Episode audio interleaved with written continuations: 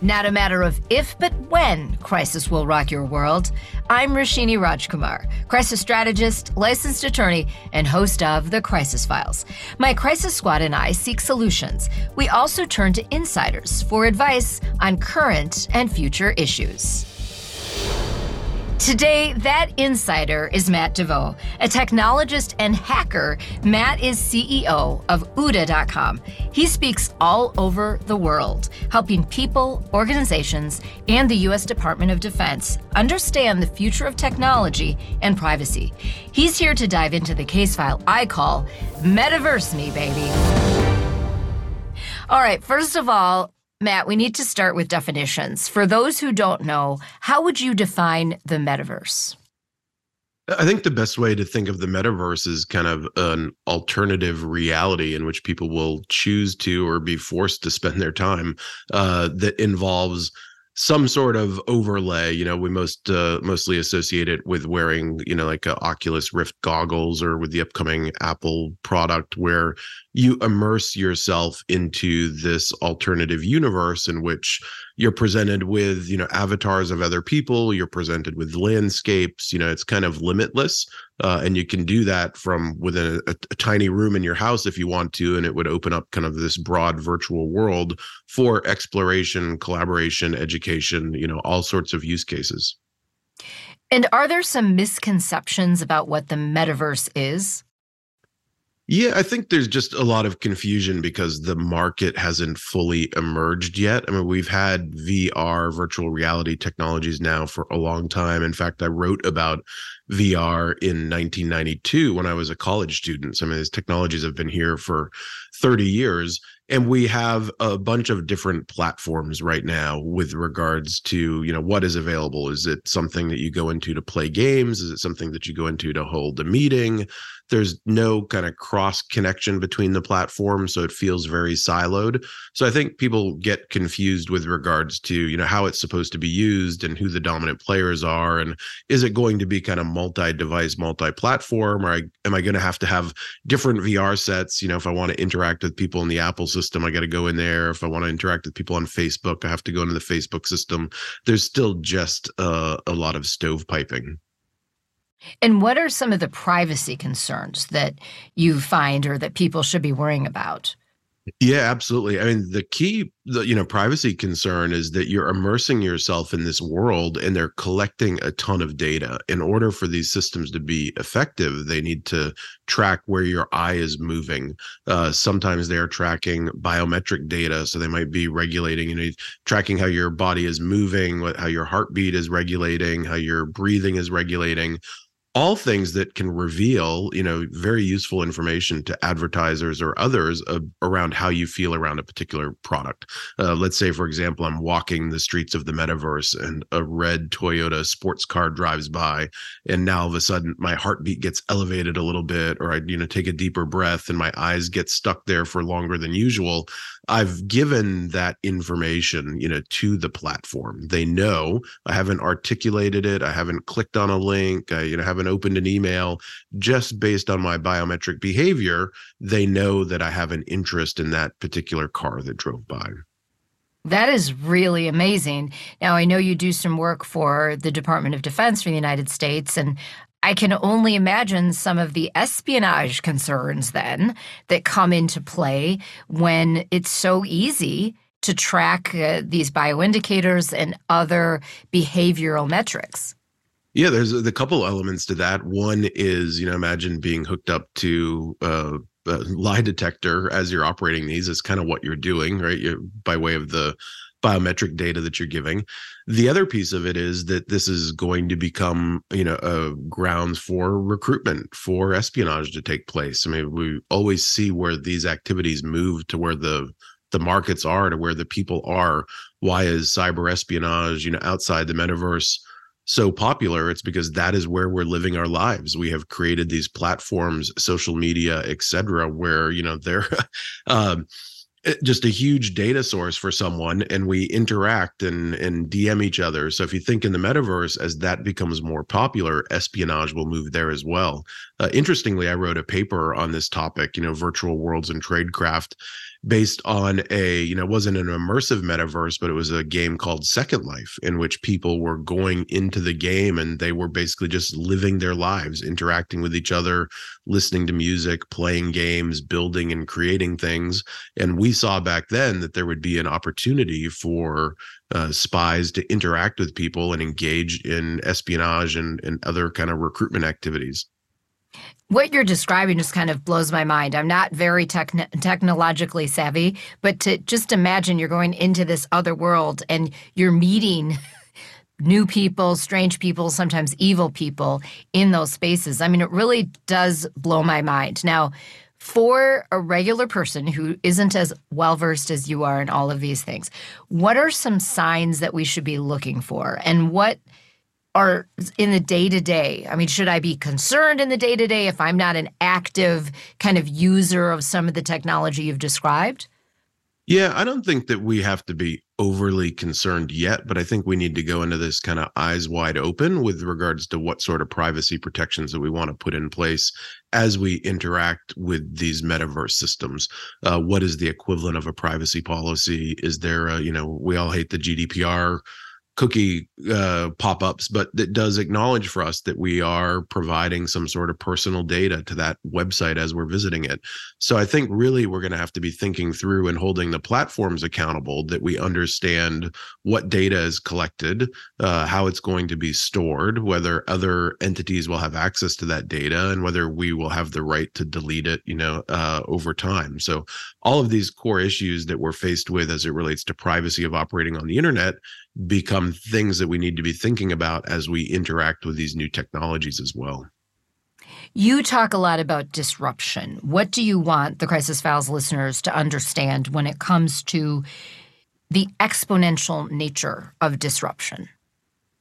Yeah, exponentials are hard for us to comprehend. So I think that's the the one message that I try and get across is that if you think in the concept of exponentials, which means that the capability is doubling every year.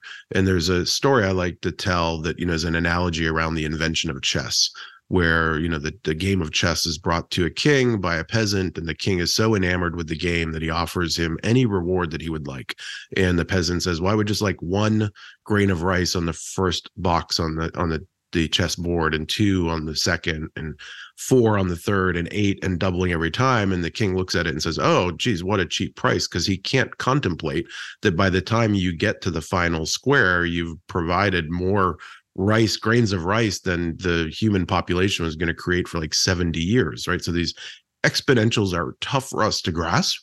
And what we need to realize is when we think about the metaverse, when we think about artificial intelligence and quantum computing, we're kind of already on the back half of the chessboard. So it's not like we're going from one to two, we're going up in very, very tremendous rates, which means that you're going to be constantly surprised by technology capabilities. Uh, and that can be disruptive and it can be disorienting.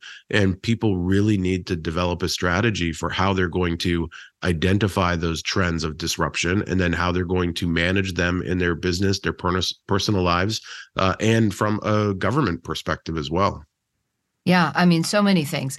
And speaking of exponential, the amount of information we have is also growing in exponential rates it is growing at exponential rates. Humans are producing, you know, exponential amounts of information if you just look across social media, et cetera.